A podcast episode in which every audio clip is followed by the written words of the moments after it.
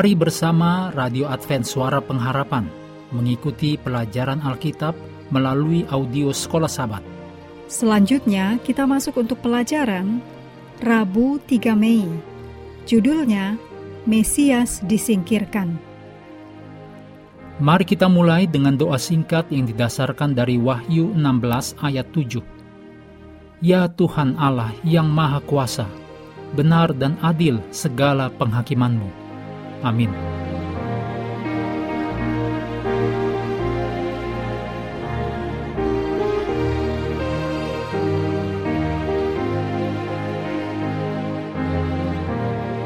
Gabriel memulai nubuatan 490 tahun ini dengan sebuah peristiwa yang sangat penting bagi Daniel dan orang Yahudi, yaitu perintah untuk memulihkan dan membangun Yerusalem.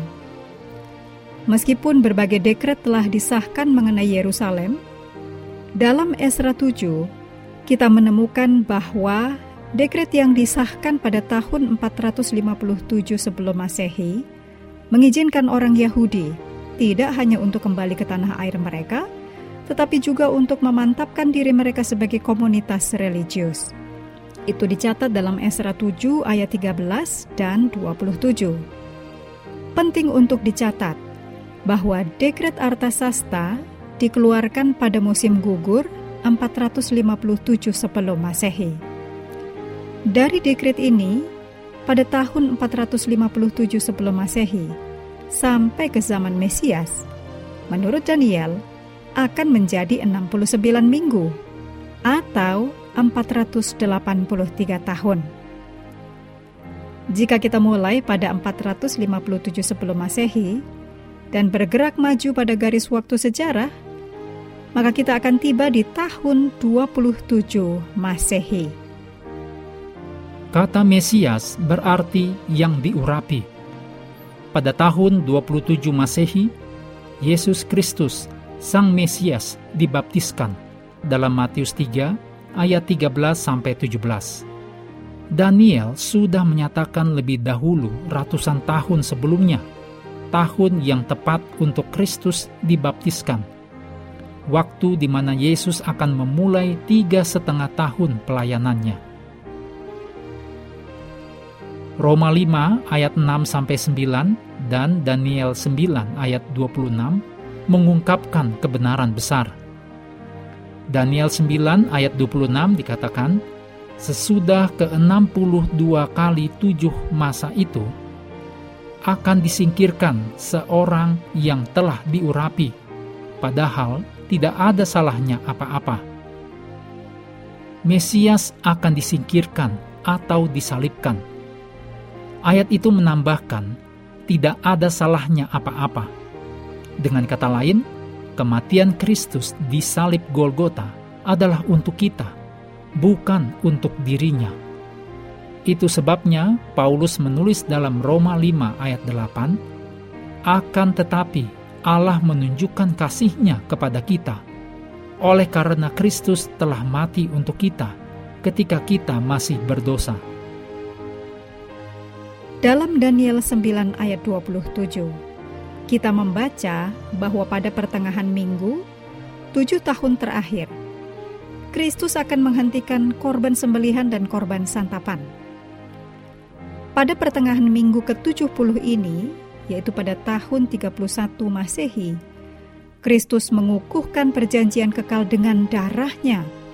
Kristus mati di kayu salib dan semua makna nubuatan dari sistem upacara korban digenapi.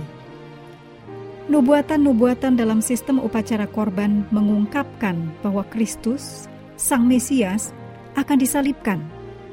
Dan penyalipan yang terjadi pada musim semi tahun 31 Masehi itu menggenapi pentingnya makna nubuatan dalam sistem upacara korban. Nubuatan ini terpenuhi dalam setiap detail tepat pada hari Paskah, ketika imam besar sedang mempersembahkan anak domba Paskah di Pait Suci. Di saat itulah Kristus dikorbankan bagi kita.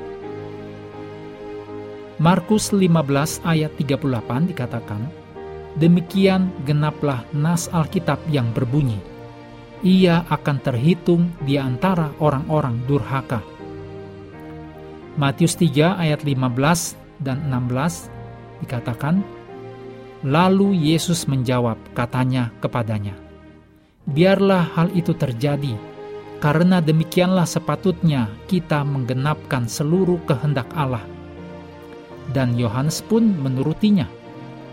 Sesudah dibaptis, Yesus segera keluar dari air, dan pada waktu itu juga langit terbuka, dan ia melihat roh Allah seperti burung merpati turun ke atasnya. Ayat-ayat ini membantu kita memahami nubuat Daniel 9 ayat 24 sampai 27 yang digenapi. Mengakhiri pelajaran hari ini, mari kembali ke ayat hafalan kita dalam Roma 13 ayat 11 dan 12. Hal ini harus kamu lakukan karena kamu mengetahui keadaan waktu sekarang, yaitu bahwa saatnya telah tiba bagi kamu untuk bangun dari tidur. Sebab sekarang keselamatan sudah lebih dekat bagi kita daripada waktu kita menjadi percaya. Hari sudah jauh malam, telah hampir siang. Kami terus mendorong Anda untuk mengambil waktu bersekutu dengan Tuhan setiap hari – bersama dengan seluruh anggota keluarga melalui renungan harian, pelajaran sekolah sabat, juga bacaan Alkitab sedunia, percayalah kepada nabi-nabinya. Untuk hari ini, Ayub pasal 39. Kiranya Tuhan memberkati kita semua.